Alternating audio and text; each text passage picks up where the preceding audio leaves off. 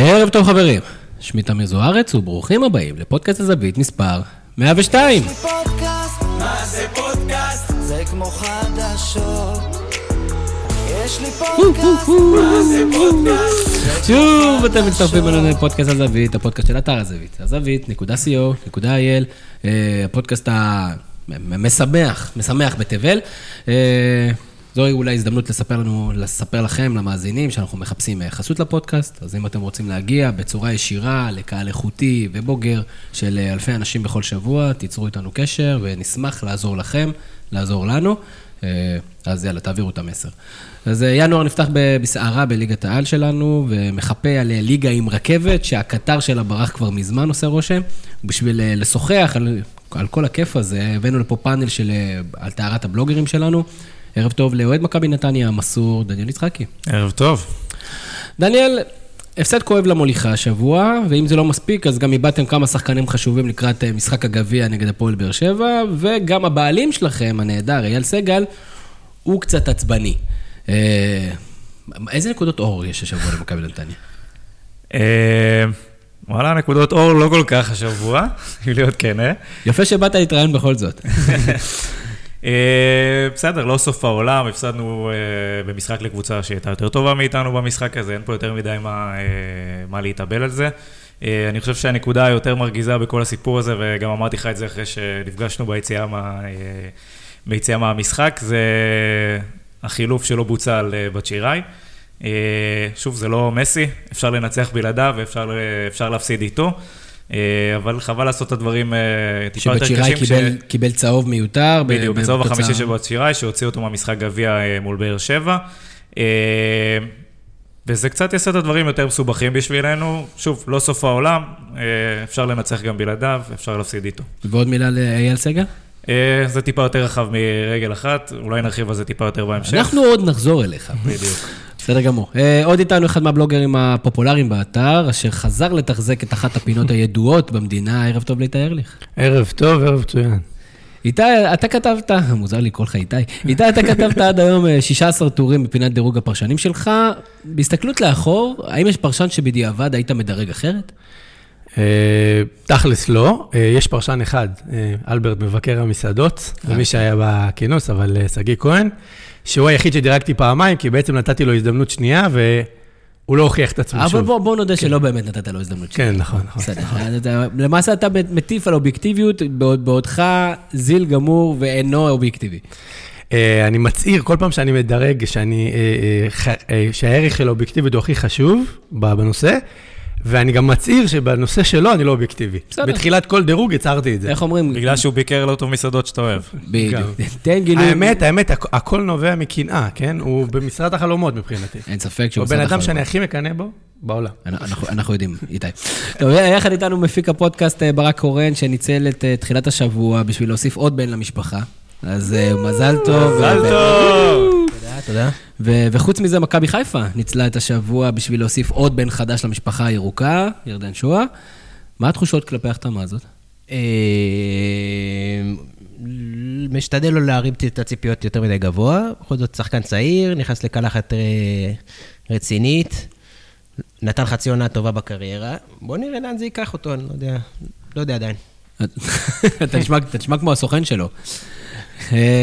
טוב, חוץ מזה שלנו באולפן גם אורח מארצות הברית, מאזין ונקרא לזה מעריך מאוד גדול של הפרויקט שלנו, רועי לנסקי, מה העניינים? אהלן, ערב טוב. אז רועי מגיע לנו מארצות הברית, וברגע שהוא נחת בארץ, אנחנו שאנחנו צריכים להיפגש ולהגיע, אז הוא אוהד מכבי בתל אביב, אתה מוזמן לזרוק הערות כאוות נפשך, זה השנה של מכבי בתל אביב, אתה יכול לעשות מה שאתה רוצה. בעצם מה שאתה רוצה, אתה יכול לקחת מיקרופונים לאנשים. כבוד גדול להיות פה, בייחוד אחרי שני ניצחונות, יום אחרי שנחתתי, הלכתי לרמת גן, בירת איצטדיון רמת גן, שהוא איצטדיון הייתי קורא לו הביוב של בני ברק למעשה, בגשם, וראיתי את הקבוצה משחקת בהילוך שני, אבל עדיין עשתה מה שצריך, ולפני כמה ימים בנתניה באמת תענוג גדול, 28 שניות אחרי הפתיחה, 36 שניות לפני הסיום, שני גולים, עוד פעם העבירו הילוך, שיחקו יפה. וזהו, סגעת על כל הפודקאסט. אנחנו מפנים לדרבי. מפנים לדרבי. רק מעניין אותי, אתה יודע, אתה מסתובב בארצות הברית, ואתה רואה הרבה מתקנים, איך זה להגיע לצדרון רמת גן, אתה יודע, לכל הפאר הזה? לא האמנתי, ואני גדלתי בצדרון רמת גן, וראיתי משחקים שלא אשכח בחיים בצדרון רמת גן, לא האמנתי שעדיין קיים כזה דבר, בטח שלא אחרי שנה שעברה שביקרתי בסמי עופר, ובנתניה. ובבני ממבה, ואפילו נסעתי עד לעכו לראות משחק נגד סכנין, וזה עדיין שם את רמת גן בכיס הקטן. יפה מאוד. אני חושב שיש לנו את הכותרת שלנו לערב, מבברלי עוצרים באצטדיון רמת גן. ב-12 שעות, תוך 12 שעות. ככה זה בדיוק המרגש, המשחק הזה גם הרגיש, כאילו 12 שעות. אז אנחנו מתחילים. כדורגל ישראלי, נדבר, סיכום המחזור, יש לנו חלון העברות שנפתח בסערה עם עסקת שועה, ומה זה אומר במכבי חיפה עכשיו, ואיך זה הולך להשפיע על מכבי חיפה העתידית. עסקת מנור סלומון, שעושה עסקה מדהימה, אז שלחנו את בחירי האנשים שלנו לדבר עם אוקראינים שאנחנו מכירים כדי להבין על מה מדובר, קצת קובי רפואה, לא יודע מה שדבר על זה, אירן לוי, יש הרבה מה לדבר על זה. חוץ מזה, דניאל יצחקי לקח את הזמן והלך אחורה לפרויקט פתיחת העונה שלנו, של הבלוגרים שלנו, כשהם ימרו על מה יהיה עם קבוצות הליגה בליגת העל, חזר עם רשמים מאוד מעניינים כלפי כמה אנחנו לא מבינים איך כדורגל מתפתח. דירוג הפרשנים, נדבר איך נולד הדירוג הפרשנים, מה מצופה מפרשן, מה הוא אמור לתרום לצופה, דיון כרגיל מאוד מעניין בנושא תקשורת ספורט, יש לנו שאלות גולשים, יש לנו הימורים, שלדעתי אני ניצחתי בשבוע האחרון, אבל זה היה דרך ארוכה, וזה מרתון, אנחנו רצים קדימה לסיכום המחזור, ואני רוצה להתחיל מעסקת שועה, ו... רק קטנה אחת, ביום אחד, כן, בכמה שעות, גם מנור סלומון, גם פלומן וגם שועה, האחים קצב. עשו, אני חושב, יש להם כסף גם לבשר וגם ליין בשבת. הגדרה לא רעה.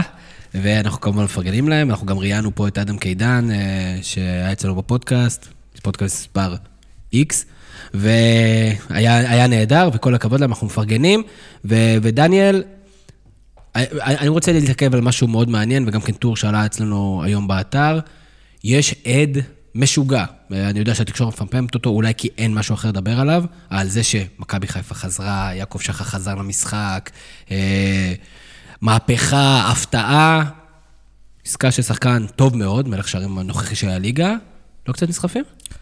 אתה יודע, שלא קורה הרבה פעמים, הרבה שנים אירוע כזה, מבחינת האוהדים של מכבי חיפה, והיו פה שחקנים שהגיעו, לאורך השנים, שחקנים טובים שהיה להם ביקוש בליגה, אבל לא הגיע שחקן כשהמניה שלו הייתה למעלה. זאת אומרת, הגיע שכטר, הגיע עומר דמרי, הגיעו שחקנים אחרים, לא אחרי העונות הכי טובות שלהם, אחרי חול, אחרי כל מיני דברים, אבל פה הגיע שחקן שהמניה שלו בעלייה. זה ההבדל נרדתי. זה הפרופיל הגבוה של העברה הזאת. זאת אומרת, השקעה בפוטנציאל מאוד גדול. בדיוק. כי גם רמי גרשון שהוא הגיע לפה, זה גם את ההחתמה בשקט, אף אחד לא ידע עליה, הרבה רצו את רמי גרשון, והוא הגיע לפה. אני חושב שזה ממשיך את הקו הזה. דרך אגב, זה לא אומר שירדן שועה יצליח או לא יצליח, יצליח או שהוא ייכשל במכבי חיפה. זה לא נותן את הפרופיל הגבוה להעברה הזאת. גם ההעברה של רמי גרשון נכנסת לקטגוריה הזאת. אני רוצה רק להגיד, להקריא כמה שמות, תגידו לי אם זה לא שחקנים שכולכם הייתם קונים בזמן אמת, עזבו מה קרה, ואתם יודעים את השמות, מה קרה בדיעבד, אבל בזמן אמת, מאור בוזגלו, אלירן עטר, שכטר, רמי גרשון, רועי קהת, שלומי אזולאי, ניקיטה רוקאביצה, יוסי בניון, נגיד נשים בצד גילי ורמוט, מוגרבי, עידן ורד, אופיר מזרחי גם נשים, נגיד, זרים כמו... קאיו, קוסטדינו, ואין סוף שמות. זה שמות שבזמן אמת אף אחד לא יכול לחלוק עליהם. זה שמות ששחקנים טובים שרבו עליהם, שהתחרו עליהם קבוצות צמרת, יכלו להיות בהרכב בזמן שקנו אותם ברוב הקבוצות הצמרת. אז פה אני יוצא נגד הקריאה של ינקלך בכל הסיפור הזה, ששאלו אותי למה. אני לא מדבר בכלל על הצד המקצועי, או על זה שהוא נכנס לחדר הלבשה או לא, זה כן אפשר לבקר, אבל להגיד שהוא לא דומיננטי ברכש, בין אם בסכומי העברות או בתשלומי שכר גבוהים מאוד, לדעתי זה לא מדויק וזה זיכרון קצר מאוד. אני מסכים לחלוטין, זאת אומרת, מהבחינה הזאת של החתמות, יעקב שחר, נכון שבשנה האחרונה כתפיסה לא רצו להביא ואגב, זה גם פמפמו את זה בתקשורת, שלמה לקנות כל פעם סגל מחדש, בוא נעשה עונה אחת בלי עברות, אז היה סגל חדש. אז הוא עושה, אוקיי, אז אני אעשה. נכון, הוא מבחינת הכסף, זה לא שהוא לא פתח את הארנק, וזה שטויות, התקציב של מכבי חיפה הוא גדול, כמו שאתה אומר, הביקורות הן כנראה קצת אחרות. אני רוצה להוסיף זווית, כן? זווית אחרת לכל הדיון על ירדן שועה וכל הרכש הזה. אני לא נכנס לפינה של רוצה את ינקלה, לא רוצה את ינקלה, זה לא כל כך מעניינתי.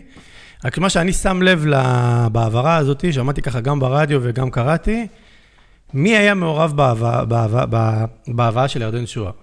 יעקב שחר, הוא זימור הכספים והמנכ"ל. ואני תוהה לעצמי, אחרי שאני מסתכל על מה האיכויות של ירדן שועה, מה צורת המשחק שלו, מה הוא יכול להביא, ואני שואל, מי החליט שהוא מתאים מקצועי? מה הדרך של מכבי חיפה? מה הטקטיקה?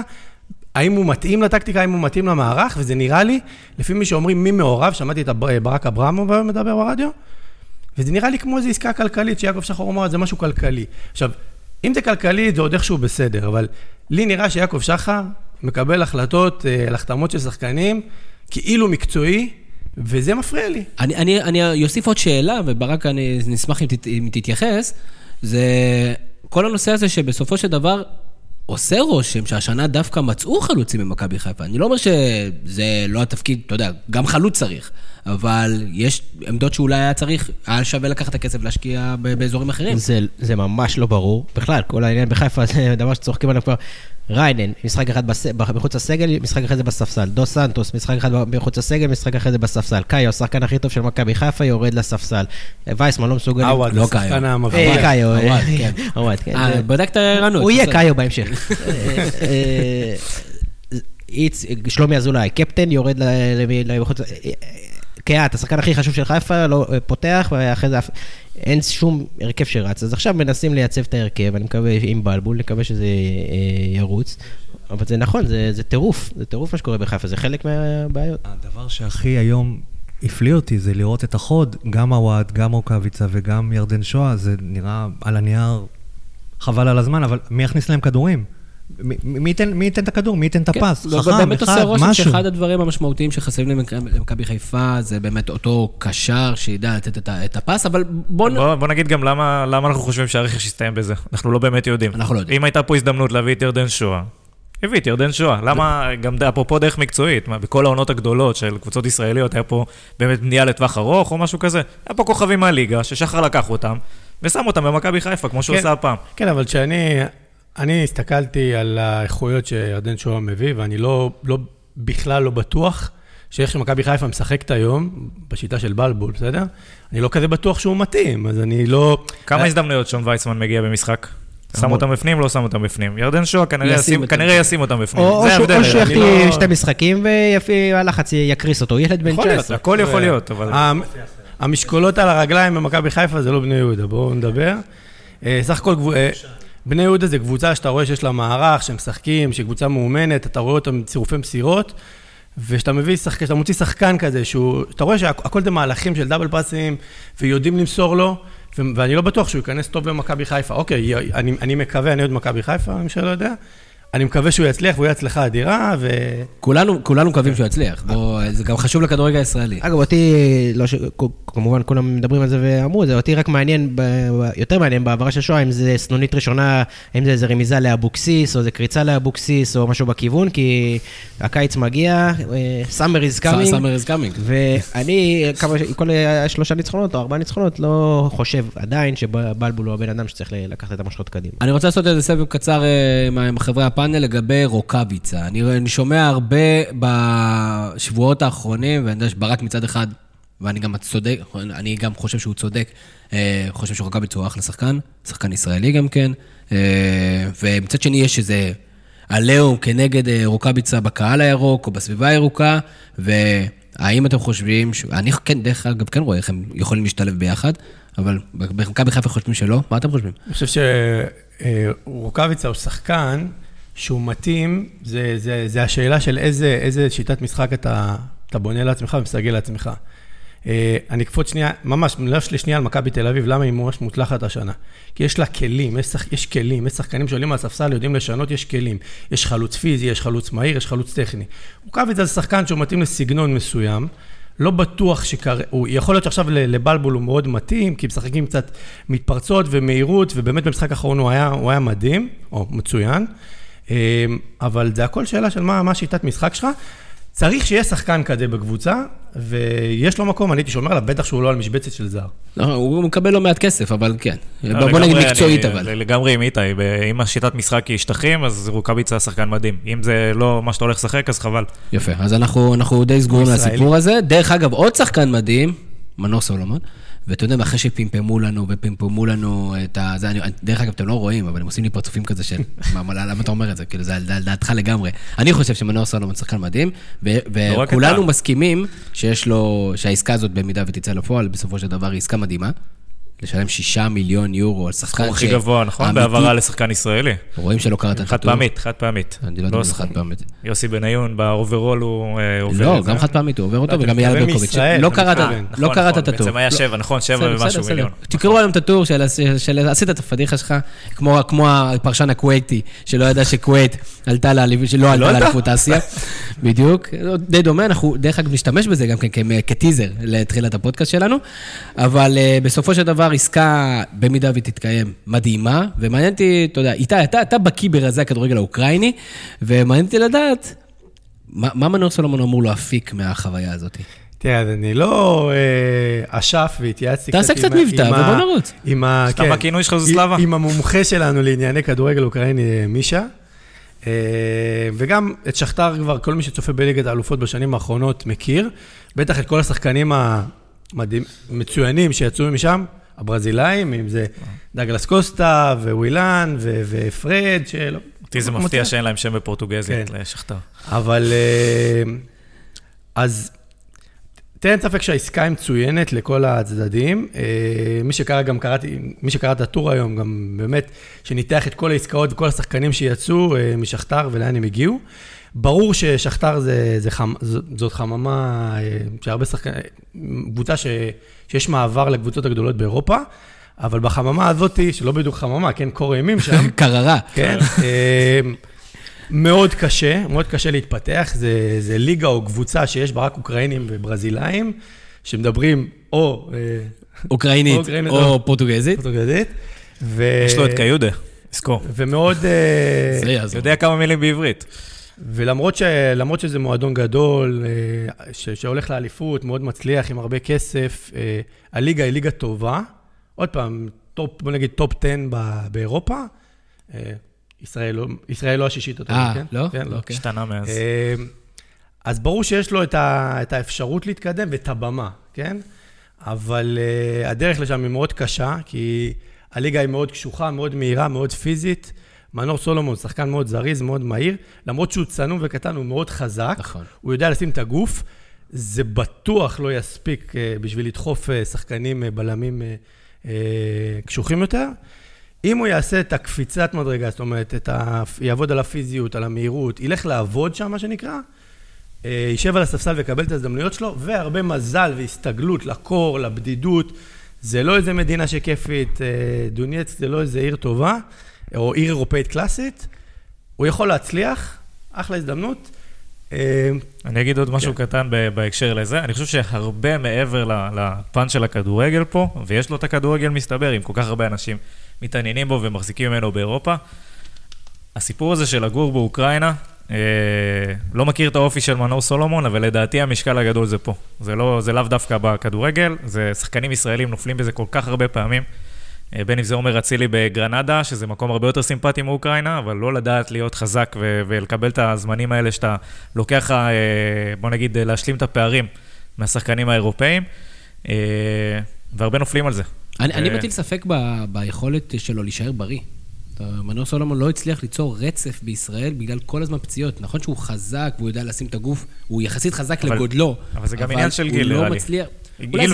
אולי זה עניין של תזונה, יכול להיות שעניין של אימונים, יכול להיות שהרבה דברים. יכול להיות שבמועדון זה מקצועני, זה יותר, גם מסי לצורך העניין בהתחלה, תחילת הקריירה היה הרבה פציעות. אחרי זה התכווננו יותר.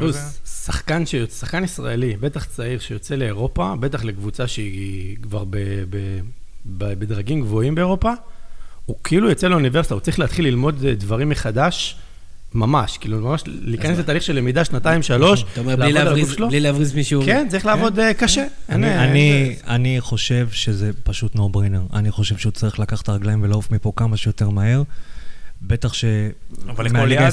לכל יעד. כל הצעה טובה שלא תהיה, וזה לדעתי הצעה מאוד טובה, ולדעתי זה יהיה טוב מאוד, ובאופן אישי בשבילנו זה מעולה, כי הוא יתחשל שם 2-3, והוא יבוא בדיוק בזמן להחליף את שכטר או את אלירן, וזה פשוט בול, זה פשוט בול תפור עלינו. מעולה. אז קודם כל, גם למנור סלומון, אנחנו נרצה להזיק אצבעות, מעניין אותי מי תהיה, מי הערוץ שיקנה את השידורי הליגה האוקראינית, ושדר את זה בערוץ סטארס, שבו רואים אותו מתייבש על הספסל עם כובע גרב.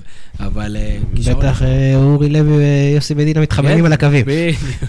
יוסי מדינה כבר שולח לנו טור, למה אתם חייבים לראות את הליגה האוקראינית? נאחל לו בהצלחה, זה בטוח. נאחל לו בהצלחה. והגעתם איתי עכשיו שוב לשעשועון, מי תיקח את אירן לוי? ואיתנו היום על הקו, דניאל יצחקי, מי תיקח את אירן לוי? אז מאחורי וילון מספר 1. דחליל! הסתתר את הפועל תל אביב. שאירן לוי יכול להיות... אתה יודע מה נסייג, נגיד בהתחלה. מי שלוקח את אירן לוי, אני לא יודע אם הוא מודע, אבל הוא בא עם חבילה מסוימת. אתה חושב שהוא לא מודע? אחרי הרעיון היום בעיתון אולי כן, אבל אירן לוי צריך לבנות סביבו. אירן לוי צריך לשחק בשביל שאירן לוי יהיה טוב. זה הדבר הכי אמיתי בכל הרעיון שהוא נתן היום, ולא שאני מזלזל במילה מה שהוא אומר, אבל בשביל להפיק ממנו הוא חייב לשחק, וכתוצאה מכך לדעתי זה קצת מרתיע מאמנים. זאת אומרת שכל הפוקוס צריך להיות עליו, ושהוא צריך לשחק 90 דקות. הפועל תל אביב זה יכול להיות אופציה טובה, כי הם במשבר. מצד שני...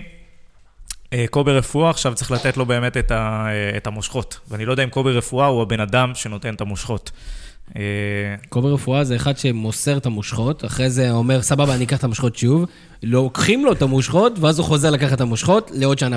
אבל כן, אבל השחקנים שלו אני לא בטוח, הוא נראה לי קצת מישהו שהוא בקונטרול ולא יודע לשחרר את הדברים הקטנים. אז לא היית לוקח אותו לפועל תל אביב. לא חושב שהפועל תל אביב זו אופציה טובה. אז מי ייקח את אירן לוי? מאחורי בילון 2 איתיים, מי ייקח את אירן לוי? יובל נעים. אני יכול להיות יובל נעים, אבל חוץ מזה אני באמת מסכים עם דניאל מה שהוא אמר.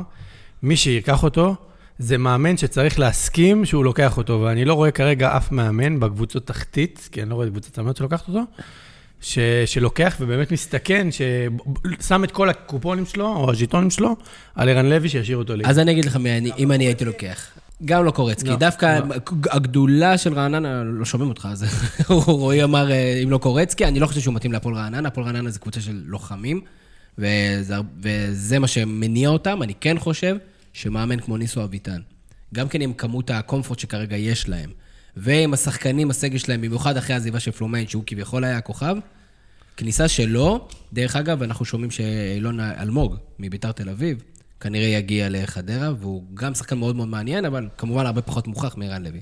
ואני חושב שזה יכול להיות פגז לפועל חדרה. אתה בעצם אומר שהפועל חדרה, שאיבדה שחקן מהיר מאוד, פלומן, וגם את הפוקו, שהוא שחקן שעובד באמצע, אם הוא מביא את אירן לוי, שאגב יש לו זיקה, הוא תושב האזור, הוא גדל באזור, הוא גם עדיין תושב האזור, כן.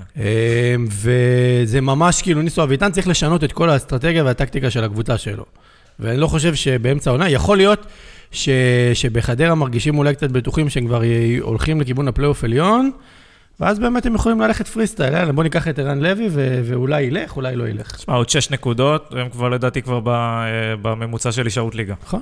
אני חושב שחדרה ישארו ליגה. ואני אומר לך, אילון אלמוג, אני יודע שהיום יש פרסום לדעתי די מונפץ, שבית"ר ירושלים רוצה אותו תמורת $1,000,000 על 70% כרטיס, כל השברים האלה בכלל.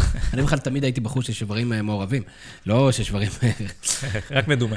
אבל אני חושב שהוא שחקן מאוד מוכשר, ואני באמת חושב, אני חושב שדיברנו על זה באחד מהפודקאסטים עם עודד גביש גם כן, קבוצות מאומנות ימצאו את הדרך לחבר שחקנים.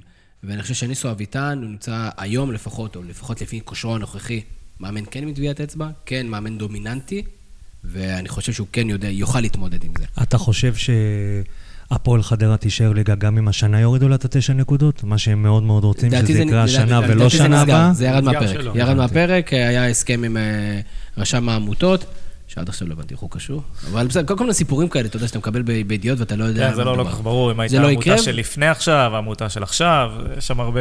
בגדול -9 לדעתי היה מוריד כמעט כל קבוצה. בליגה הזאת, אפילו אולי הפועל באר שבע. מכבי תל אביב זוכה אליפות עם -9.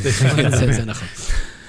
טוב, דניאל, אתה עשית בדיקה, הלכת לפרויקט פתיחת העונה שלנו, שבו הבלוגרים שלנו כתבו על כל קבוצות ליגת העל, ובסוף שם היה סקשן שאומר מה יקרה איתם, אתה יודע, אלמנט של הימורים.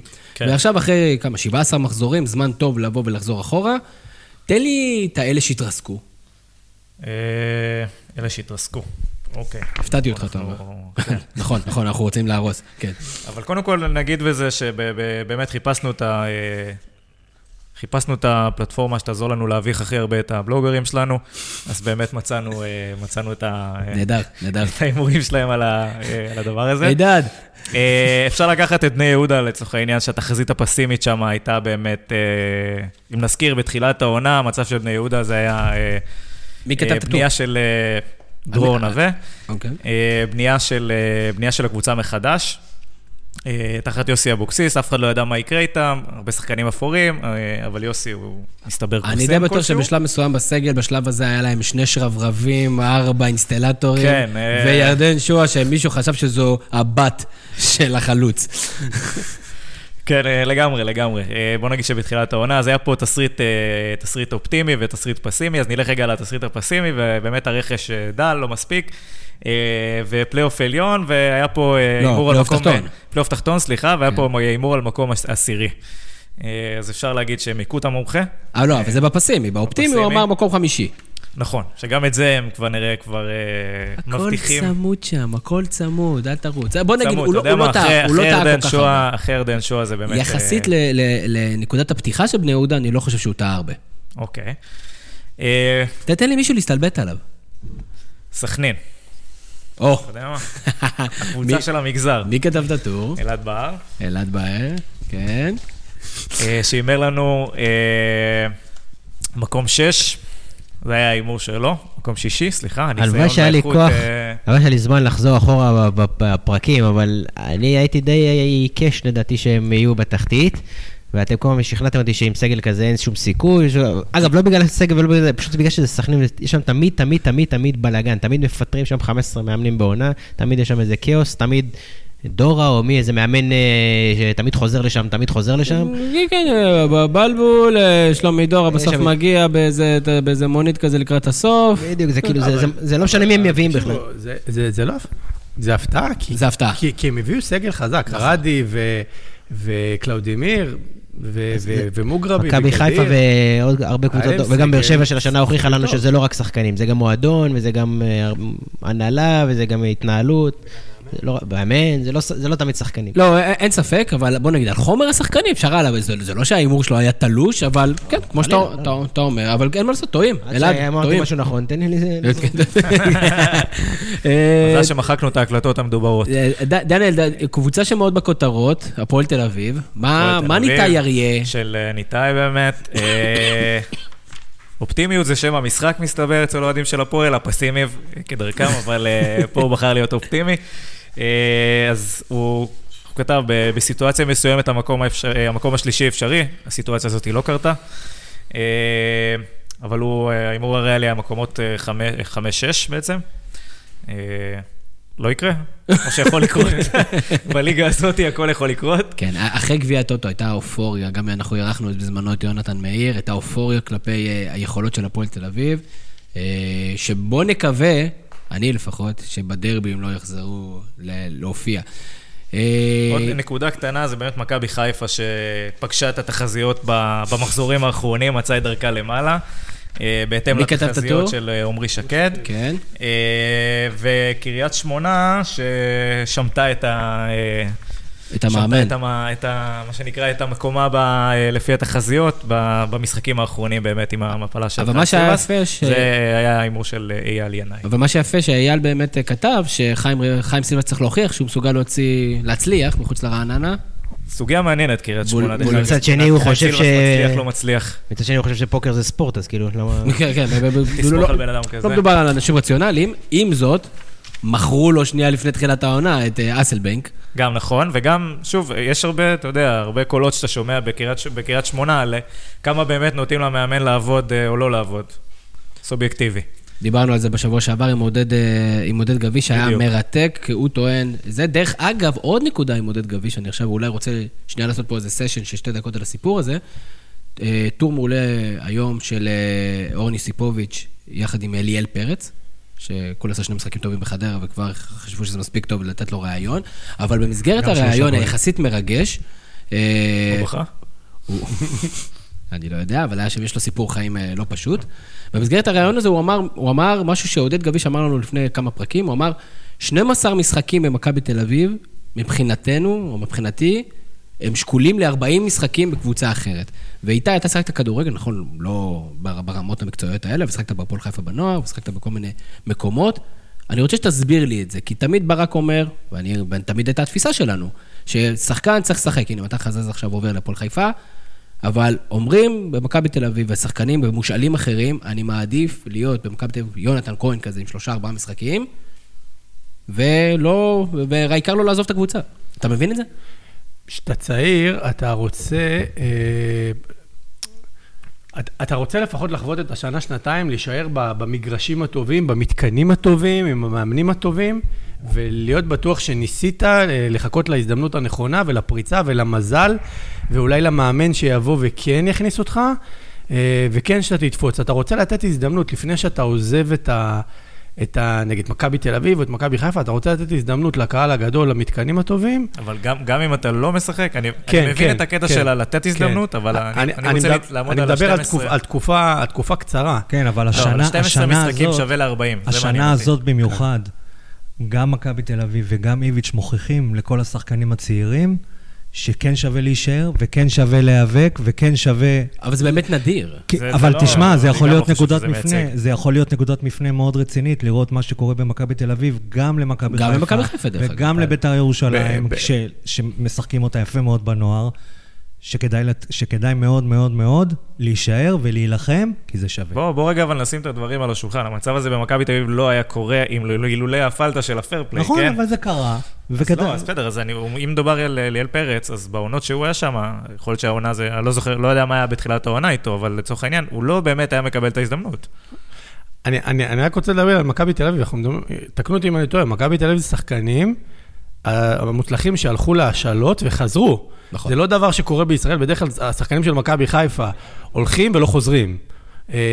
כן, זה סוג שמשולש ברמודה כזה, ברגע שהתחיל להשאיל אותך, הם ממשיכים להשאיל אותך. מכבי תל אביב מה שיפה השנה, שבאמת זה הוכיח להם שלכו, צחקו ברמלה וצחקו בזה, צלחו, תעבדו טוב, תחזרו, יבוא מאמן זר שלא סופר שמות, ואם אתם תהיו טובים, אתם צחקו. אני שמציע לקבוצות אחרות, פשוט ללמוד לקח. לא לכולם יש אותה מחלקת נוער.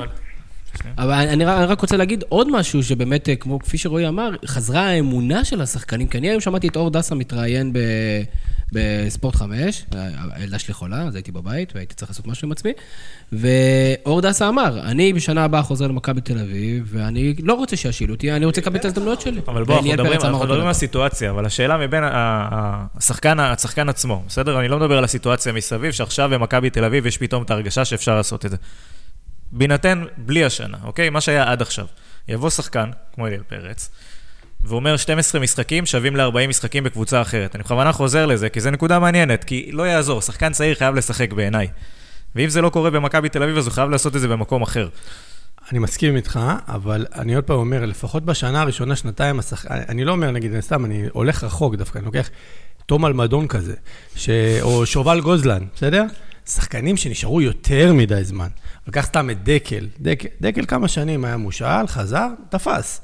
אז אני נותן דוגמאות למכבי חיפה עכשיו, אבל אתה רוצה לנסות שנה, שנתיים, למצות את עצמך בקבוצה שגדלת, בקבוצה שיש לך קשר אליה עם הקהל. אתה צריך לוודא שאתה לא מפספס את הקריירה. אבל אתה צריך למצוא שאתה לא מפספס. שובל גודלן בעיניי, די גמור. אני שואל אתכם עכשיו שאלה, בזמן שעכשיו יש הכל נחמד, אופור במכבי בתל אביב, שנה הבאה איביץ' מתקדם, הולך לקבוצה באירופה. אל תגיד את זה. בא מאמן חדש, מבקשים ממנו להיות תחרותי באירופה, האם הוא לא מביא 4 זרים קטלניים על אותם מושאלים, ואני אגב לא בטוח שהשיח ביציאה מכבי תל אביב ובצדק, יהיה כזה של תנו לצעירים שחק, ואת מי זה מעניין? בסופו של דבר השחקנים הכי טובים צריכים לשחק. בדיוק, את מי זה מעניין, צעירים לא צעירים. זה בטוח. מכבי תל אביב לא איזה פילנטרופית של הכדורגל הישראלי. בדיוק, אגב קנאל חיפה, קנאל כל אחד שהטובים ביותר ישחקו. אבל אני כן חושב שזה מה שאיביץ' חושב. במקומות שהוא חושב שהוא יכול לשפר, אז הוא מביא קשר, והוא עכשיו מביא חלוץ זר, והוא ישתמש בזרים. הוא הביא את עצמו למצב עכשיו, בפריבילגיה ענקית, שיכול עד סוף השנה לתת להם לרוץ וליהנות, ולדעת באמת מי יכול לקחת הלאה. הוא חייב לייצר עוד אתגרים, לדעתי. אבל שנה הבאה, אני ממש לא בטוח שכל החבר'ה האלה יהיו אותם שחקנים דומיננטיים. אני רוצה רק להשלים את התשובה, ואני אגיד תשובה שהיא די תשעשע אתכם. דניאל, תשובה די שתשעשע אתכם. זה מצחיק, אבל שחקן נוער רוצה, שחקן של קבוצות הגדולות, רוצה להיות מצולם בפוסטר, ולהגיד, אני שחק עם מכבי תל אביב, שחק עם מכבי חיפה, זה שווה כסף, שהוא יורד לליגה לאומית, או שווה לליגה ארצית. חד משמעית. כן, זה שווה כסף, וזה לא מצחיק, זה... לא, זה חובן. שחקנים מסתובבים, מראים מיני, צילמתי בתחילת עונה, הייתי במכבי חיפה, הייתי בזה. אז אני חייב להגיד, זה פחות שישע אותי. אבל אני מסכים איתך פשוט, כי אני מסכים איתך, כי זה נכון. חבר'ה, אני אגיד לכם בשיא הרצינות, יש לי באוטו את התמונה שלי מהפועל חיפה, ושאני ירדתי לליגות הנמוכות, זו התמונה... אני יכול להגיד לך שאתה מגן אהוב עליי, והיה לי את כל הקלחים שלך בגולבול, בסופרבול. מעולה. טוב, דרך אגב זה מתחבר מאוד, מאלה שעושים את החיבורים הלא קשורים, זה מאוד מתחבר לנושא הבא שלנו, דירוג הפרשנים, ובמסגרת דירוג הפרשנים איתה, אנחנו כשהקמנו את האתר הזה, לפני כמה, במאי 2001, 15, בילד הראשון של ברק. מאי 1901. אז זה הגיע וזה נבע גם כתוצאה מכך שהיה לנו איזה מיאוס מסוים מתקשורת הספורט האינטרסנטית, שגם קיבלנו אותה בין השאר על ידי פרשנים. פרשנים, כמו שאמרת, לא אובייקטיביים, שזה מאוד מאוד משמעותי עבורנו. אז בוא תספר לנו איך זה הגיע בסופו של דבר, איך החלטת על הפרמטרים, ואתה יודע, כשאתה היום מסתכל על פרשנים, מה אתה מצפה מהם? אז טוב, דיברת על הנושא של האובייקטיביות. מה אנחנו מצפים עם פרשנים? אז קודם כל, עד לפני כמה שנים, הדעה הייתה, שהקמנו את הפינה, אז היה מאוד חשוב, אני הייתי לפחות בדעה, שאני כבר מעדיף לשמוע רק את הקהל, ולא לשמוע את הפרשנים ולא את השדרנים, מבחינתי זה החוויה, כמו שאתה ביצדון לשמוע את הקהל, ואפילו פעם כתבתי שאם ישימו מיקרופונים על השחקנים ועל המאמן, זה יהיה הרבה יותר מרתק ומעניין לשמוע מה הם צועקים, ומה הם עושים תוך כדי משחק. בשנים האחרונות חלו כל מיני שינויים, ובאמת יש פרשנים טובים שתורמים לצפייה. אבל אם אני שנייה חוזר לשאלה שלך, של מה אנחנו מצפים מפרשנים. אז קודם כל אנחנו מצפים בראש ובראשונה שפרשן יזכור שהוא לא במרכז, שהמשחק הוא במרכז, והוא לא אמור להפריע, הוא אמור לתרום מידע שיעזור לצופה להבין דברים, הוא לא אמור להיות במרכז ההופעה, מה שנקרא. הוא גם לא אמור להיות ביציאה, חשוב להזכיר את זה. חיים רביבו. וחלק מהפרשנים חושבים שהם כאילו באו לתת הופעה. יש פרשן כזה שהוא בא לספר סיפורים וזה, וכאילו ללכת הביתה ולהגיד, בוא'נה, היום הייתי פרשן, חבל הזמן סיפורים. אז אנחנו רוצים לזכור קודם כל שהפרשן הוא בא לתת לנו מידע משלים, מסוים, לא לחפור לנו יותר מדי, לדבר בתדירות נורמלית, להגיד דברים הגיוניים, להיות מאוד אובייקטיבי. עכשיו, אובייקטיבי זה גם אם אתה סוכן של שחקן ואתה מקל איתו, ובצד שני אתה קוטל שחקן אחר, זה מעצבן. אבל אובייקטיבי זה בעיקר אחת הסיבות שקמנו את הפינה, שדיברתי על זה פעם, שזה קרה לי בסופר קלאסיקו, שהיה את ריאל מדריד וברצלונה, ופשוט היה פרשן ושדרן שהם היו פשוט אוהדי ברצלונה. עכשיו אני, מי שמכיר אותי, אני לא אוהד ברצלונה ולא אוהד ריאל מדריד, וזה פשוט קומם אותי, שהם פשוט צעקו בגול של ברצלונה. מה זה, קומם אותך? כן, זה שיגע אותי. ושפדרו התחזז, זה צריך לתת אדום לרמוס, ושזה עשה, לא היה פה כלום. וזה מטריף. עכשיו, מה זה מטריף? אם אתה רואה את ריאל מדריד, ואתה רואה את המשחק הזה, וגם לא מספיק שאתה מתעצבן, ואתה באמוציות של המשחק, אז גם הפרשן מעצבן אותך עוד יותר, אז האובייקטיביות היא כלפי כולם. עוד דברים שאנחנו מצפים עם פרשנים, אנחנו מצפים שידעו לתת לנו את המערך, לתת לנו מידע משלים, לא כולנו חיים את עולם הכדורגל, אמנם מי שקורא באתר זה אנשים שאוהבים ספורט, אנחנו שאנחנו חולה ספורט, ואנחנו קוראים את המדיה, יודעים את הידיעות של הקבוצה, אני מחובר לאתר של יובנטוס, כל ציוץ אני קורא, אבל רוב האנשים הם לא כאלה, ואם אתה בא למשחק, אז בא לך פרשן כמו אורי קופר, ונותן לך מידע שבמסיבת העיתונאים, אלגרי אמר משהו מעניין. זה מידע משלים, זה מידע שמעניין ותורם לצפייה של המשחק, ושמסביר לך את האמוציות.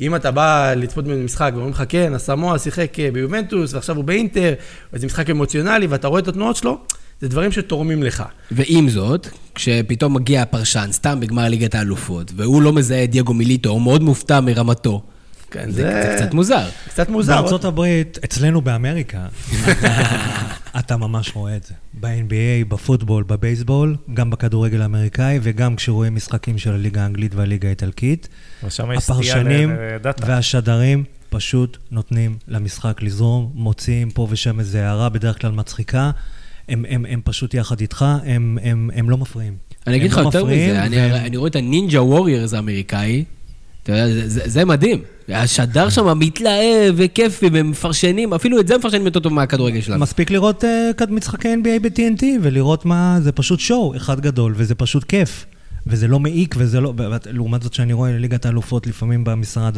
במחשב, ואני שומע את סגי כהן, אני רוצה למות. אולי גם יש פה עניין של מבחר טיפה יותר גדול. בוא נגיד, אולי בארצות הברית, יש הרבה יותר אנשים שמתעסקים בזה, אתה יכול לבחור את הפרשנים הטובים ביותר לטלוויזיה, לא תהיה טוב, יחתכו אותך. פה הפול הוא די סגור, הקליקה הזאת היא סגורה. לא רק שהוא סגור, יש פה, אני חושב שיש אחד מהשאלות הגולשים בנושא הזה, שאני עוד מעט תמצא מי שאל את זה, אבל כאילו, מישהו חושב שיש ערך מוסף בכך שיש פרשנים, זאת אומרת, אנחנו לא רוצים לעשות שמן לאף אחד, כאילו, אולי איתה יעשה. אני פחות רוצה. אבל באמת, משה... לא, אדם רוזנטל שאל אותנו, לא? מי שאל אותנו? אדם. שאל, אנחנו חיים עם המוסכמה שברקע של משחק כדורגל צריכים להיות שדרן ופרשן, בעידן שיש בו רשתות חברתיות וסיטואציות שונות, האם זה בכלל נכון? אולי שדרן מספיק, אולי רק הקהל, אבל זו לא השאלה שרציתי לשאול. אפשר לענות עליה. בוא נענה. אפשר לענות עליה. קודם כל, זה דברים שאמרתי מקודם, אבל אני אחזור אליהם ואדגיש. אני באמת חושב שזה יכול להיות ממש... כיף לשמוע את הקהל, כיף לשמוע את אולי את המאמנים ואת אפילו את הכתבים על השורות, זה מעניין לשמוע, כי הם מספרים לך מה קורה על הספסל, וזה מידע שמעניין לדעת, ההוא זרק על זה, ההוא קילל את זה, המאמן צועק על המגן, זה מידע שהרבה יותר מעניין. אני אעיד על עצמי, אני אוהב את זה. אני פשוט צריך שיהיה את הבן אדם הנכון, מדי פעם שיש את המיקרופון פתוח, אתה שומע איזה טרשטוק כזה, זה הרבה יותר נחמד. אני מאוד מסכים, כאילו השאלה הזאת, האם צריך פרשנים? אז באמת, כמו שאמרתי, עד לפני איזה 2-3, אני כל כך סניתי פרשנים, שבאמת הייתי מעדיף לשמוע, לעשות מיוט. אבל באמת, חלו שינויים. ב3 שנים האחרונות, בגלל שנוצר היצע מאוד גדול של פרשנים, כי יש שידורים של הליגה הטורקית וליגה הולנדית, אז פתאום יש מלא פרשנים, אז פתאום גם נוצרו פרשנים טובים. נכון, פרשנים שתורמים לך. נכון. אורי קופר. מוטי וניר, למשל, אפשר... להגיד עליו הרבה דברים, אבל כיף לשמוע אותו. הוא ענייני. ואתה נהנה. אודי ריבן שאל את השאלה הזאת, הוא אמר, אני תמיד טועה למה הפרשנים הגרועים ביותר נשארים בתפקיד. יש באמת איזה פול שרייטינג ששומר אותם בתפקיד, אין סיבה אחרת שהוא נקב, ג'ימי טורק או שיעה, יקבלו זמן אוויר בלדבר על משחק כדורגל. אני חושב ש... זאת אומרת, מהבחינה הזאת של, באמת, יש מישהו שיושב בספורט אחד ואומר, ג'ימי טורק, שדרך אגב לא דירגת אותו, אבל כנראה שאם היית מדרג אותו, לפי הסקר שלנו, הוא אחד מהפחות אהובים על הקהל. האם יש באמת איזה מישהו שאומר, בוא נה, אם אנחנו נשים אותו, יהיה פה איזה קהל, אולי הוא מייצג איזה מגזר, אני לא יודע. אני לא יודע אם זה מייצג מגזר או לא. לא נשמע לי שזה שיקול. לא, לדעתי זה נובע כשיהיה לא מייצג מגזר, נניח אם אתה מביא את הדוגמה המקבילה, אבל... אני גם לא חושב שמישהו קובע אם הוא יראה את המשחק או לא בגלל הפרשן. לא, אבל אני חושב שיש פה גם את הקטע הזה של כאילו, בוא נגיד, הכשר ששחקן עבר, וזה הסיבה היחידה שאני יכול לחשוב על זה. אז זו אחת הבעיות דרך אגב, כי הבחינה היא לא מקצועית. כמו שכל שחקן עבר, אז אוטומטית הוא מוכשר להיות מאמן. זה כמו שאייל ברקוביץ' יכול להיות מאמן נבחרת, כי יהיה צחוקים. אז אם אתה מביא אותו כפרשן, אז יהיה צחוקים, כי הוא לא יודע מי זה קמביאסו. אני חושב שקודם כל אנחנו צריכים לזכור ששידורי הכדורגל אנחנו לקוחות שבויים. זאת אומרת, זה לא משנה. זה לא מעניין אף אחד בערוץ. אז למה שלא תביא מישהו לא מוכר? זה לא מעניין, לא, אני רק אומר, קודם כל שנבין את שורש הבעיה. אני חושב שיש פרשן שהוא מפרשן, וגם שדרן שמפרשן את המשחקים הכי טובים בליגת האלופות, ואף אחד בקהל לא אוהב אותו, אבל זה לא משנה כלום. זאת אומרת, לא מודדים אם הוא טוב או לא טוב, כי אתה לקוח שבוי, זה לא שעכשיו אני יכול לראות ליגת אלופות במקום אחר. אז למה לשלם למישהו מוכר? תביא מישהו לא מוכר. אז רגע, עכשיו אני חושב שכמו כל מקום עסק, אתה לא יכול להחזיק עובדים כשכולם יקרים והכי טובים, כי פרשנים מקבלים כסף. אז אני חושב שהפרשנים פחות טובים, לדעתי, עוד פעם, אני רק נותן השערה, לדעתי האלה שאמרנו שהם בתחתית הרשימה, לדעתי או שהם באים בחינם, או שבשביל לשמור על עצמם כאילו בביזנס ובזה, ועכשיו בואו רק נזכור עוד משהו, אני חושב שפרשן בכיר, נגיד סתם כך, אם אברהם גנט עכשיו יבוא לפרשן משחק, בסדר? אברהם גנט לא יבוא לפרשן את הליגה הטורקית, בסדר? תסתכלו מפרשן את הליגות החלשות, ואתם תראו, שזה לא אורי אוזן. מה יותר חלש מהליגה הישראלית? על מה אתה מדבר? לא, נו, אז בגלל זה אני אומר, בליגה הישראלית אתה לא תראה. אני לא חושב שסגי כהן, שגם מפרשן לפעמים ליגה, משחק של, גם ליגת אלופות וגם ליגת העל, המשחק המרכזי לפעמים, אני לא חושב שהוא מרוויח מעט. סגי כהן מרוויח הרבה לבקר מסעדות. אני יודע שהוא הרבה לך, בגלל זה אני נוגע בו.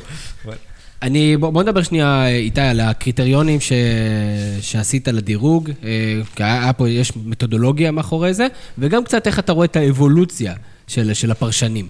אז בקריטריונים אני אגע בקצרה, כי דיברנו על זה מקודם, אבל בקריטריונים, מי שמסתכל באתר ומי שמכיר, יש לנו בעצם שתי צירים, יש ציר מקצועי וציר מה שנקרא התנהלותי כזה. אז הציר המקצועי זה כמובן כל הנושא של הניתוח של המערכים, ניתוח מקצועי של הפרי גיים, שבו נמדד משהו מקצועי של לראות איך הפרשן, מה הוא יודע על המערכים, מה הוא יודע על הקבוצות ומה הטקטיקות ולדבר קצת טקטי.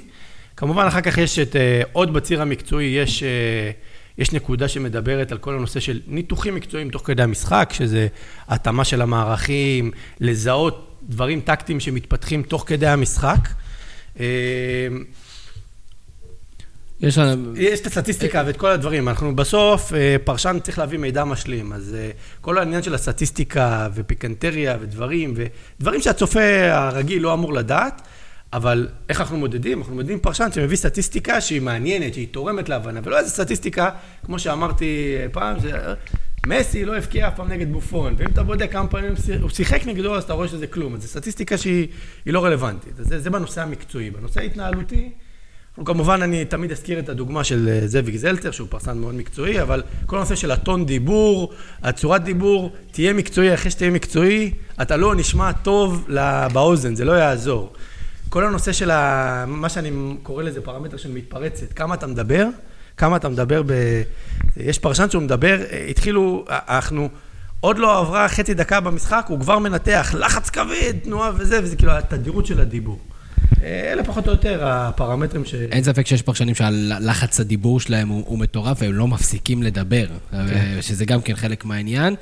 אגב, לי בעיקר חשוב, אני חושב שגם להרבה צופים אחרים, חשוב לראות שהפרשן אשכרה מתכונן ולא מזלזל בצופה וזורק את זה, כדי, יש פרשנים שגאים בזה שהם לא מתכוננים, או שמרגישים בוודאות שמתכוננים, יש פרשנים, אני אציין את אורי אוזן שאלה את זה לטוויטר, שאתה רואה איך הוא התכונן למשחק בגביע העולם, שאתה רואה סרטוטים עם חצים ומיליון טקסטים בצד, אתה מבין שהבן אדם לוקח את המקצוע שלו ברצינות, וברגע שבן אדם לוקח את המקצוע שלו ברצינות, אתה מתייחס אליו ברצינות. עזוב, הוא לא ספונטני. אחרים שאתה יודע שהם באים, יש מספיק אנשים שאתה, אני יכול בלי לדעת, ובלי להסתכן, אני לא אגיד שם, אבל בלי להסתכן תביעה או שדיגת דיבה, שאני מוכן להתערב שהם באים לשידור 10 דקות לפני והולכים 5 שניות אחרי. לא, כי אתה רואה שהם מופתעים במהלך המשחק.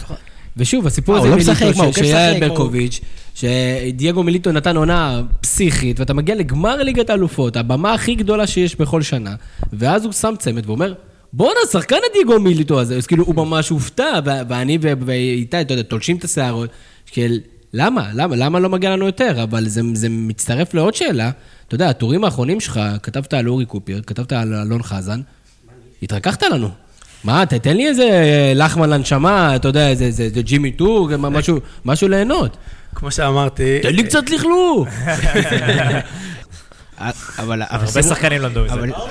אבל שימו לב לדירוג, הכל, אנחנו מגלים פה, הדבר הזה, הצורך הזה והביקוש הזה יצר פה דור חדש של פרשנים מעולים, זה לא סתם שהוא מפרגן לאנשים, יש דם חדש וצעיר, שאגב, הרבה ממנו בא מהתקשורת האלטרנטיבית, שמזרים, יודע בדיוק מה הצרכן רוצה, עושה את העבודה, מודע לביקורת, צוחק על הביקורת עם עצמו, גם שהוא חלק מהמיינסטרים, אפילו יוסיפוביץ' כבר הולך לערוץ הספורט, והוא אורי לוי פתאום בארצות הספורט, זה לא בושה להיות שם. זה המקום דרך אגב שעדות לאורי לוי. אני חושב שהדרישות שלנו בתור לקוחות עלו גם עם הזמן, בהינתן כל האופציות האחרות שקיימות בשוק. וזה מעלה את הרמה לאט. הם לא עלו, אתה פשוט נחשף לדברים מחול, ואתה מבין שזה לא צריך להיות הביזיון שראית עד עכשיו. ואם זאת יש עדיין זלזול וודאות, ואנחנו גם רואים את זה ברשתות החברתיות, שכל מיני שדרים מתקופת ערוץ הספורט, שכבר 30 שנה בתפקיד, ובטוחים שהם יודעים הכי הרבה, והם המציאו את הכדורגל האנגלי והספרדי, והיום אין להם את הזכויות שידעו לא של זה ולא של זה ולא של זה. ואנחנו רואים דרך אגב, שיש לדוגמה היום, יש לפעמים כל מיני אבסורדים כאלה שמשדרים משחק בליגה, שנה שעברה זה היה בליגה הגרמנית והליגה הטורקית והאיטלקית, ומשדרים אותם גם בספורט אחד וגם בערוץ הספורט, ואז אתה אומר, אוקיי, מי הפרשן פה? מי הפרשן פה? מי השדר פה? מי השדר שם? אני מעדיף ללכת לשם. נכון, אני גם מאוד אוהב את זה שלא חייבים להיות שחקני עבר כדי לפרשן טוב. לא חייבים להיות שחקני עבר. יש לך את... דיברת על אורי לוי, דיברת על יוסיפוביץ', דיברת, אפשר להגיד גם ניר צדוק, אפשר להגיד גם עמית לבנטל, אולי גם דסקל יום אחד יגיע. לחלוטין. כן. מה שכן חסר לי, אגב, בכל הערוצים החדשים, זה ואני כן אהבתי אצל ערוץ הספורט, וכן הייתי שמח שכן, זה האולפנים שלפני. בגלל שערוץ הספורט איבדו את כל הזכות שלו, אז חווים הרבה פחות אולפנים שלפני, שדעתי כן הוסיפו וכן עשו אקט משלים, והערוץ הספורט היו מאסטרים בזה, וזה דווקא משהו שכן חסר. עדיין, דרך אגב, כתבות הצבע של ערוץ הספורט, אם זה גבריאל איידון, צ'רלטון זה, כאילו, זה המסר שלהם, שידור, ביי, תודה. לגמרי, אבל למה לא לפתוח איזה הדסטארט? האמת שהם התחילו. האמת שהם התחילו קצת בספורט אחד לעשות זה, קצת בכדורגל הישראלי. מנסים לעשות יחד עם שרון דוידוביץ' ועם אסף כהן, באמת הם אחלה פאנל, אבל זה התחלה. והם הרגילו אותנו. דרך אגב, זה גם הסלוגן שלהם, פחות, יותר שידורים, פחות דיבורים. קונספט מעניין. צ'רלטון תמיד היו, דרך אגב, כן. כאילו, תמיד היו רק בקטע של המוצר, בלי העטיפה. נכון, והיינו בסדר עם זה. אז עכשיו הציפיות מהם קצת יותר גדולות, כי יש להם יותר שידורים. בוואן יש את הפאנל לפני, לא אגיד לך שזה תורם לי יותר מדי. אז שוב, תלוי מי משתתף בפאנל. לעשות פאנל בשביל לסמן וי, לא נותן כלום. תביא את האנשים הרלוונטיים. אני מסכים עם ברק, זה פחות הקטע של בוא נדבר על המשחק לפני, אלא בקטע של תראו לנו איזה סרטון, תעשו איזה תוכנית. בוא תיתן ערך מוסיף. בוואן, בליגה הספרדית דווקא יש אחלה אולפן מקדים. יש אורי קופר ויש איציק זוהר. נכון, אז אני ראיתי... כדי שתקבל את כל העולמות. לא, אבל יש את הסרטונים ויש את הסרטוני האווירה האלה ויש את ההכנות. אני דווקא צלתי... סרטוני אווירה? מה אתה רואה שם? זה דברים של הליגה מספקת. לא, אבל נכון, אבל... כאילו, בתור גוף שידור. לתורך הדוגמה, משחק שאני דירגתי, זה שבאולפן היה את אלון חזן ואת איציק זוהר, אז בסדר, אז אלון חזן נתן ניתוח ממש מרשים לסלטה ויגו, ואני תמיד נותן את זה כדוגמה, איציק זוהר, שאלו אותו, מה אתה חושב שיכריע את המשחק? מה סלטה צריכה לעשות? עכשיו, איציק זוהר, שחקן עבר, אתה מצפה שהוא יביא אתה יודע, חשיבה של מאמן, מה המאמן, אם אתה מאמן של סלטה, מה אתה אומר עכשיו לשחקנים שלך?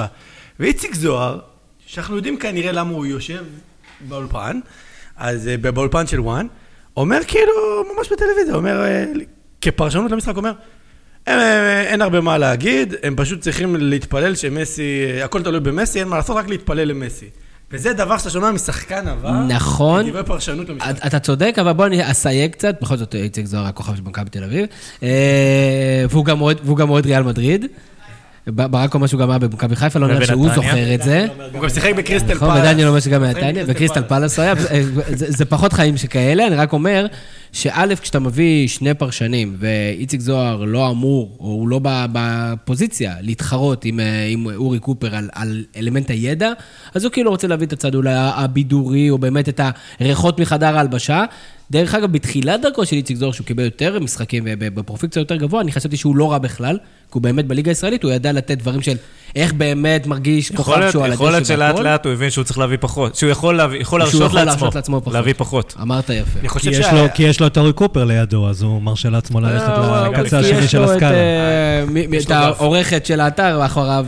אני חושב שעוד פעם, אני אחזור עוד פעם למשחק הזה, כי המשחק הזה הבליט לי בין ההבדל בין חזן, שכנראה חי את עולם הספורט, קורא כל יום, ואז הוא בא לאולפן, הוא לא צריך לעשות הרבה הכנות, הוא פשוט מגיע מוכן, ואיציק זוהר יש לי הרגשה שהוא פשוט חי משבוע לשבוע. הוא בא כאילו, שחקן ההוא, כן, אני ראיתי אותו כמה משחקים קודמים, אז אני יכול להגיד... חוזר לעניין של לבוא מוכן או לא מוכן להמשידו. באתם מוכנים לפאנל הזה, אין ספק. אני רק רוצה להזכיר, עשינו סקר בקבוצת הגולשים שלנו, ולהערי התוצאות שדי מתכתבות עם הדירוג של איתי, הפכת להיות לוביסט, אז בואו נתחיל מהסוף. הכי פחות אנשים אוהבים שלמה שרף, 1.33 זה ציון של... בואו כולנו מסכימים ש... תגיד מה הסקאלה? הסקאלה מ-1 עד 5, אתה צודק. לפניו שיעה פיינגיימבוים, כנראה במעריצי גולדסטאר. ג'ימי טורק מעליו, שזה דבר מדהים. מה הציונים שלהם? 1.66 לג'ימי טורק.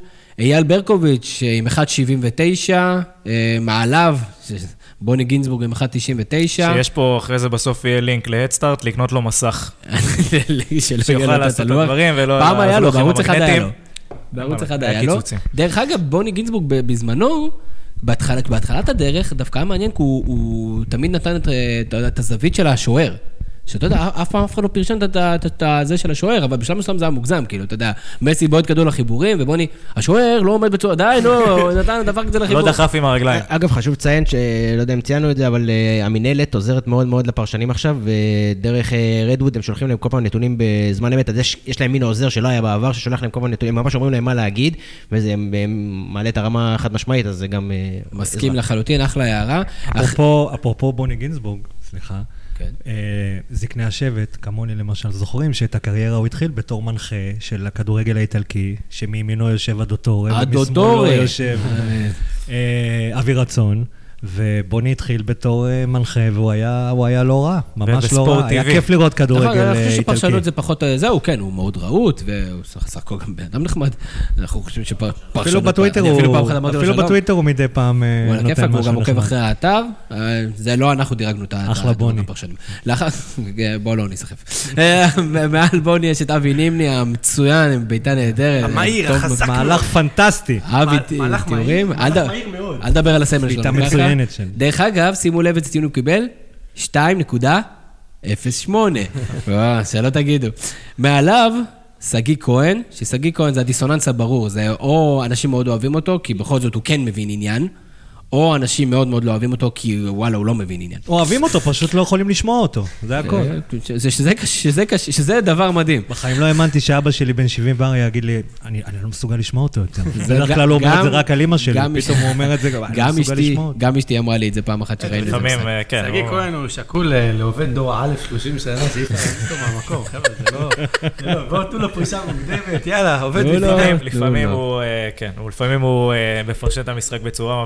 ולפעמים הוא כופה את הפרשנות על המשחק, ואז המאמנים צריכים להתאים את עצמם לפרשנות שלו. תקשיבו, אני באמת כועס עליו, אבל זה חלום חיי להיות מבקר מסעדות, ולפרשן כדורגל. אתה צודק. בפעם אחת הוא אפילו היה באיזו השקה של איזה אייפון, אני הייתי בשוק. תחשוב שלפעמים הוא גם טס לאיטליה, מפרשן משחק, ואחרי זה הולך לאכול במסעדה האיטלקית הכי טובה בוורונה. מוטי וניר, 2.45, חשבתי שהייתה קצת ירידה למוטי וניר, אני חושב שהנקודה הייתה כשהוא התחיל עם הקעקועים. עד אז הוא באמת היה סבבה, אבל טוב. הבא בתור היה לחמן 2.63, זאב זלצר, דיברנו על הבעייתיות של זאב זלצר, שהיא יותר באמת אולי בדיבור, הוא מקצועי מדי, והוא קצת לא מביא דברים מעבר, אבל אחלה פרשן, 2.98. עומרי אפק, 3.56. עמית לבנטל, 3.93, עדיין לא דירגת את עמית לבנטל, אנחנו גם לא ניתן לך שאתה תדרג אותו הבא בתור, בגלל שזה גם כנראה יהיה טוב, אנחנו לא רוצים, רוצים לכלוך. 4.28, אורי אוזן, החבר של הפאנל, ואורי קופר, אורי קופר, ב-4.5 מקום ראשון. דרך אגב, מאוד השתדרג לאחר פתיחה פחות טובה.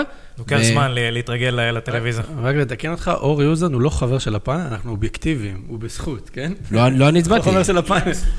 כן, תכלס, דרך אגב, כשהוא היה אצלנו בפודקאסט, אז הוא דיבר על זה שהוא השתפר בפיקנטריה, ואחרי שאתה נתת לו הערה על זה, אז תודה רבה למנחשים. אני רק רוצה להוסיף רק על תופעה זריזה קצרה שחשוב לציין, זה באמת כל התופעה שקיימת, זה הפרשנים שהם בין עבודות, שהם מחפשים עבודות, שזה מה שהכי מצחיק אותי, זה כל מיני, בוטי וניר, אלי גוטמן, שהם מפרשנים בתוך כדי, הם היו מאמנים הרגע, והם מפרשנים על מה צריך להיות וזה וזה, הופ, עוד חודשיים הם מאמנים, ומה שהכי מדהים זה לראות את הפער העצום בין איך שהם אומרים של מה צריך להיות, ומה אפשר לעשות, ומה הוא היה עושה לשחקן עכשיו, ומה הוא היה עושה במערך, ואיזה חילוף היה עושה, ואז שהוא מאמן שבוע אחר כך. אבל מצד שני, תראה את הדוגמה השנייה היותר טובה של מי שעושה את זה נכון, כמו אורי אוזן, נחזור אליו לשנייה, כבודו, באמת כבודו הגדול במקום המונח, הוא גם עיתונאי, הוא גם חבר פאנל אצל אורן, הוא גם פרשן, והוא גם מאמן הנוער של הפועל תל אביב, ולדעתי הוא עושה את הכל בצורה פנטסטית. אז אפשר גם לעשות את זה אחרת. לא יודע, עקבת אחרי קבוצת הנוער של הפועל תל אביב לאחרונה, אבל... אמרנו, בחור רציני, ואנחנו בעדו. סגי למן שואל איתה, אנחנו כל משחק אנחנו מתלוננים על פרשנים, שהם יותר מדי X ופחות מדי Y, יכול להיות שהבעיה היא בתפקיד הפרשן, שבעולם שבו מידע על כדורגל נמצא בכל מקום, אנחנו לא צריכים שמישהו יסביר לנו מה הולך על המגרש, או שאולי הבעיה היא בנו, שאנחנו מלכתחילה מחפשים לראות איפה הפרשנים טועים, מתמקדים יותר בפרשנים מאשר במשחק. אני חושב שדיברנו על זה מקודם, שעד לא מזמן, באמת שהיה לנו עצה של פרשנים פחות טוב, אז הסכמנו עם זה שאולי לא צריך, כאילו, אמרנו, הסכמנו עם זה שלא צריך פרשנים, כי הם באמת רק מאפרים לנו, מעצבנים אותנו. אבל אני חושב שבשנים האחרונות, כמו שאמרתי מקודם, אנחנו רואים שיש פרשנים שכן תורמים לנו, וכן נותנים את הערך המוסף. עוד נקודה שקשורה לשאלה הזאת, יש הבדל מאוד עצום אם אתה רואה את המשחק לבד בבית, או שאתה רואה עם חברים. כי ברגע שאתה רואה עם חברים, לא יודע, אצל חברים ואוכלים ומדברים, בדרך כלל לא מקשיבים לפרשן, אבל כשאתה יושב לבד, אז אתה לא תשב, אתה תראה טלוויזיה בשקט ויפתחו לך נתונים תוך כדי, לא מספיק שיש את הפרסומות האלה שקופצות ומפריעות לך, עד הנתונים. אז אתה מצפה שפרשן כן יקשר לך, יעשה לך את העבודה, את השירות הזה, ויקשר לך את מה שנעשה למגרש, למה שאתה צופה. מסכים. אדם רוזנטל ענה לשאלה של משה חפץ מהפודקאסט הקודם, ויש כאן דווקא אחלה דיון. שאלו אותו, את אדם רוזנטל, מהי מבחינתו ההרכב של 11 השחקנים עד גיל 25. ואני רוצה ככה לדבר על הרכב שהוא דיבר, ולראות האם באמת אלה יכולים להרכיב את נבחרת ישראל, אתם יודעים, העתידית. אז הוא בחר בשער את ג'רפי, ההגנה מורכבת ממאור קנדיל, יעד חבשי, נחמיאס מקריית שמונה, אורן ביטון, יש בקישור את דור פרץ, את גלזר, את אצילי, שמסתבר שהוא רק ב-25, מנור סלומון, עווד ושועה, וואלה, יש אחלה שחקנים בישראל בעד גיל 25. אף אחד לא מסכים איתי. זה מאוד עצוב. דניאל, תן לי משהו. קודם כל, שוב, זה הרכב אפשרי, וכל השחקנים האלה ללא ספק עם פוטנציאל גדול. מפה ועד, אתה יודע, מה מתממש עם קריירות? בוא נגיד שההצלחה שלנו לעלות לטורנירים גדולים היא ביחס ישיר לקבוצות, לכמות המשתתפות בכל טורניר, שאגב גדל כל הזמן, אז גם היחס. אבל מצד שני גם המדינות מתפרקות, וזה גם בעיה. זה משעשע. לא יודע אם הסגל שאמרת יכול להוביל אותנו לאיזה משהו משמעות. זה נחמד לעשות את הרכב הזה ולדבר עליו ולראות, אבל אני... זה סתם בגדר הדיבור, מן הסתם. אז אתה מזלזל בשאלות של הגולשים? לא, אני אומר, נגיד סתם, מונס דאבור... לא ראית אותו בגיל 25, אתה בסוף צריך להסתכל מי מהשחקנים פה באמת מתאים לקבוצה היריבה, עוד פעם, באיזה טקטיקה אתה משחק. לא, ברור. אני לא רואה את עווד ואת שועה משחקים ביחד. כשאני לא מדבר על מיקרופון, לא ישמעו אותך. אני שואל, מי מתוך ה-11 האלה עוד יעשה עוד סיבוב באירופה? סיבוב משמעותי, משהו לתקופה. דור פרץ. הייתי רוצה להגיד אצילי, אבל אני לא בטוח שיש לו את האופי. מבחינת כישרון, אצילי, לדעתי. אבל שאלה של אופי. יש פה משחק של גיל, גם הוא בסוף שהוא כבר בגיל 25, זה גם קצת בעייתי. גם הוא נמצא במקורת הדבש. גם ברקו יצא בגיל 24. נמצאים במקורת הדבש, אתה יושב במקמת בחוזה של 550,000 יורו, 500,000 יורו. האינטרס שלך לצאת החוץ, המוטיב, הסיבה שלך לצאת החוץ הקטנה מאוד. אגב, אני אמרתי את זה גם אז, ואני אומר את זה שוב, זה כאילו... אני כבר לא נעים לי להגיד את השם הזה, אבל אני אגיד אותו בכל זאת. זהבי, עם המהלך שלו לסין, כן טרף את הקלפים, והראה שאפשר לעשות כסף עדק בכדורגל. בסדר, עד אז, לא משנה הגיל, עד אז זה כאילו, זה היה מוקצה כזה לדבר שאתה הולך לעשות כסף בקריירה, ועכשיו זה בסדר גמור, לשבת איפה שאתה נמצא, או לקחת העדפות קריירה לכסף. שוב, בלי קשר לאיש עצמו. שוב, זה היה בגיל מאוחר יחסית. אגב, זה לא מונפץ להגיד שכולם יצאו לאירופה, כי השאלה מה זה אירופה, זה קפריסין, זה בלגיה, וזה כולם יכולים. אין בושה בקפריסין. רומניה, צ'כיה, נכון? אין שובה, כמו שאמרת, הליגה שלנו מהחלשות באירופה. אין שום סיבה שנחמיאס יצא פה לשחק, לא יודע, בסלאביה פראג, לעשות 300,000 יורו, לחזור לעשות עוד 400,000 יורו. לא כולל, עוד 400,000 יורו. שזה זיל הזול. רועי זאג שואל, מי מהשחקנים יגיע רחוק יותר, שועה או סלומון? שאלה מאוד קשה מבחינת מה זה מי יגיע יותר רחוק, אבל מי אנחנו, כשאנחנו נזכר ונעשה את הדירוג העתידי, סולומון, בכלל זה בועה, כאילו שסולומון לא עשה כלום. סולומון, אני מבחינתי שועה, הוא עדיין... וסולומון, מה הוא עשה בליגה? חפש את המילה הנכונה, אבל הוא עדיין... בלי ההייפ התקשורתי ובלי ה... מה הוא עשה בליגה? מה הוא עשה שמצדיק 6 מיליון דולר? פוטנציאל וגיל. יורו. דבר ביורו. דבר איתי ביורו. קודם כל, במצב הנוכחי, מן הסתם שלו סולומון יש את המקפצה. אם באמת יקרה המעבר הזה, לסולומון יש את המקפצה. יש לו את ה... בוא נגיד את הסיכוי היותר גבוה לעשות את זה עכשיו. צריך לזכור שירדן שועה עובר למכבי חיפה אמנם, אבל הוא עדיין משחק בארץ, והוא צריך להיות ממש בולט כדי שיסתכלו עליו מחוץ. השוואה על גבול הבלתי אפשרי. צריך לשרוד את מכבי חיפה. אם הוא יצליח לשרוד את מכבי חיפה... אז כל קבוצה באירופה תיקח אותה. אז זה מוכח. זה כזה בולט פרוף. אלעד באר שואל, אומר, איך אתם צופים את המשך העונה של הפועל חדרה ללא טפוקו ופלומיין, וכנראה מושאלים חדשים, אם זה קרצב ואלון אלמוג, אולי באמת עם איזה חיזוק כזה או אחר, והתחלנו גם לדבר על זה, אמרנו שלדעתנו הם לא ירדו ליגה. בגלל שכל הליגה הזאת כמעט שווה לחלוטין, אז יש עניין מאוד משמעותי למומנטום, והם במומנטום חיובי, והם יצליחו לשרוד לדעתי את הדבר. השאלה אם הם יעשו פלייאוף עליון. בתור אחד שעוקב אחרי הנוער של מכבי תל אביב, באמת בקרוב וברצינות, הם מקבלים חיזוק לדעתי לא פחות טוב ממה שהם שחררו. נשמע שאתה אובייקטיבי. לא כל שחקן נוער טוב הופך להיות שחקן בוגרים טוב. אגב, יש מצב עוד שיקחו להם את ההגנה שלהם מכבי חיפה, אגב לא יודע למה, אבל יקחו את אבו פאני ו... כדי לעקוף אותה. כן, יש מצב. בסדר גמור. אני אחרי יום שני מייעץ ליאנקלה שחר לקחת את אלי מוחמד כמה שיותר מהר. לדעתי זה יהיה הרכש הכי טוב שהוא עשה ב10 שנים האחרונות, ואני לא מוכר. ריאל סגל לא מוכר, אנחנו יודעים. אלה הם כדי למכור את הקבוצה, כל הקבוצה ביחד. אנחנו לפני כמה שבועות התחלנו את פינת האימורים שלנו, ועד היום אימרנו על מחזור 14 ומחזור 17, והחלטנו לא לעשות את זה סדרה הנדסית, ולא לעשות מחזור 20, אלא ממש את מחזור 18 שאנחנו עומד נדרג. במחזור ה-17 היו שלושת המתמודדים היו אני וברק, הרגיל, יחד עם עודד גביש, ואני פגעתי 3, ועודד וברק פגעו 2. מה שמגדיל את הפעם. כיוונים, אנחנו לא עשינו תוצאה, כן?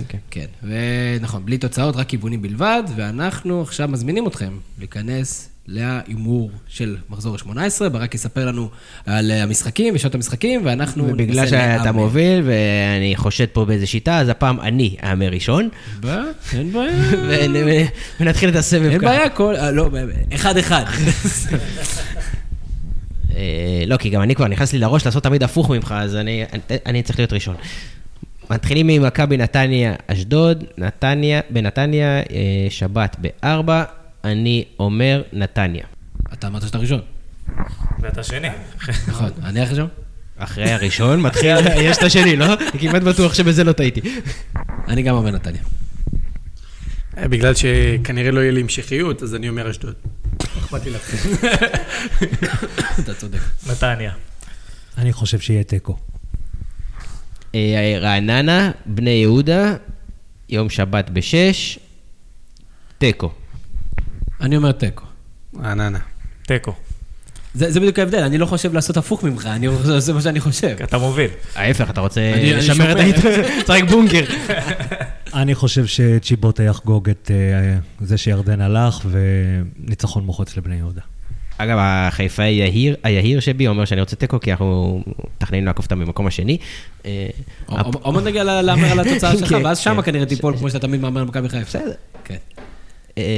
זה אפילו לא לגדר את עצמי, זה אקט אידיוטי, לא משנה. הפועל חיפה, מכבי פתח תקווה, הפועל חיפה. טקו. שטקוס עזב כבר? לא, לא, לא. לא? אז הפועל חיפה. הפועל חיפה. טקו.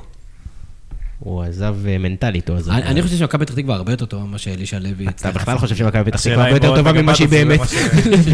זה גם נקודה טובה. הפועל חדרה בני סכנין, בחדרה, יום שבת 8:15. איקס. 2. סכנין. טקו.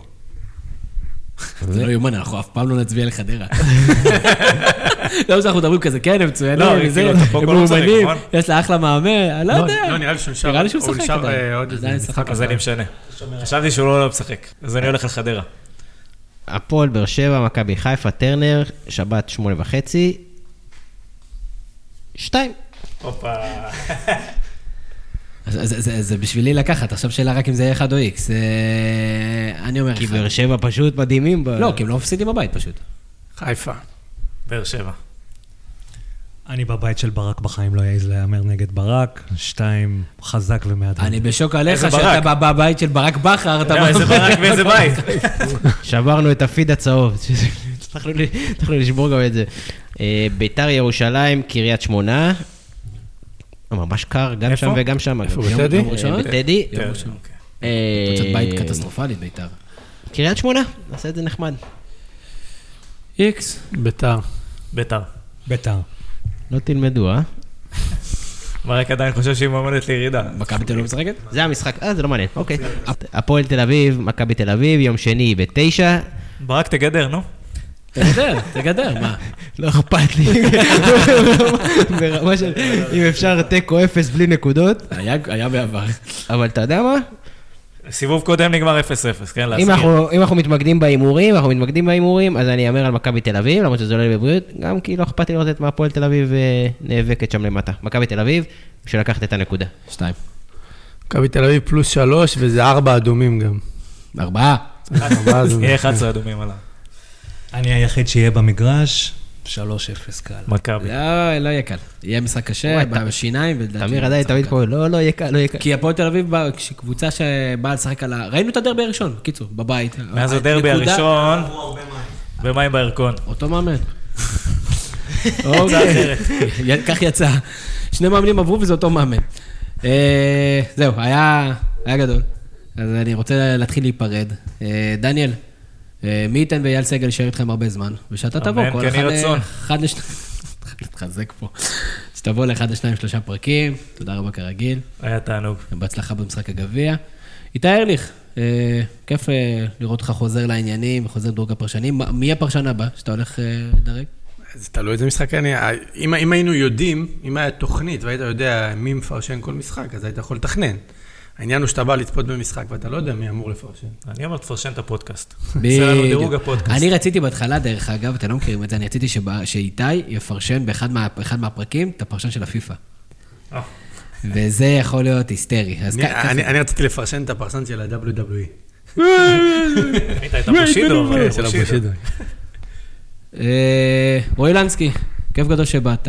כיף להכיר ולראות את הפרצופים, אנחנו מאוד אוהבים לארח אנשים בפודקאסט שלנו, מקווה שנהנית. אני כבר שבועיים פה בארץ, הייתי כבר ב2 משחקים של מכבי, הייתי בכמה מסעדות טובות, טיילתי, זה ללא ספק הרגע המרגש של הביקור, ודש חם לזגה ולליפשיט ולאדם.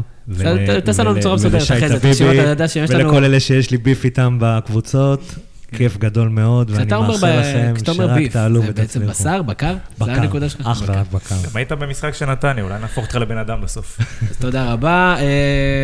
המון המון מזל טוב, כל קהילת הבלוגרים שלנו, והפודקאסטים, ואנשים. ירוק חדש נולד. והמון מזל טוב. אם תקרא לו ירדן, זה יהיה קצת חריג. אנחנו גם ברגעים קשים לא נוותר. הוא יהיה ירוק. לא, כן, אבל אם תקרא לו ירדן, זה קצת יהיה תמוה. או מוחמד. או אליסון. או עווד, כנקמה כזה, אתה יודע, כזה. אתם יכולים לשמוע את הפודקאסט בכל אחד מהפלטפורמות, תגיבו לנו, תשלחו לנו, כמו שאתם עושים. אנחנו מקבלים איזה, שואבים איזה הרבה מאוד כיף ועידוד. תודה רבה לאלפי המאזינים שלנו, זה כיף גדול. וזהו, אני הייתי תמיר זוארץ, שלכם המשך ערב, נהדר.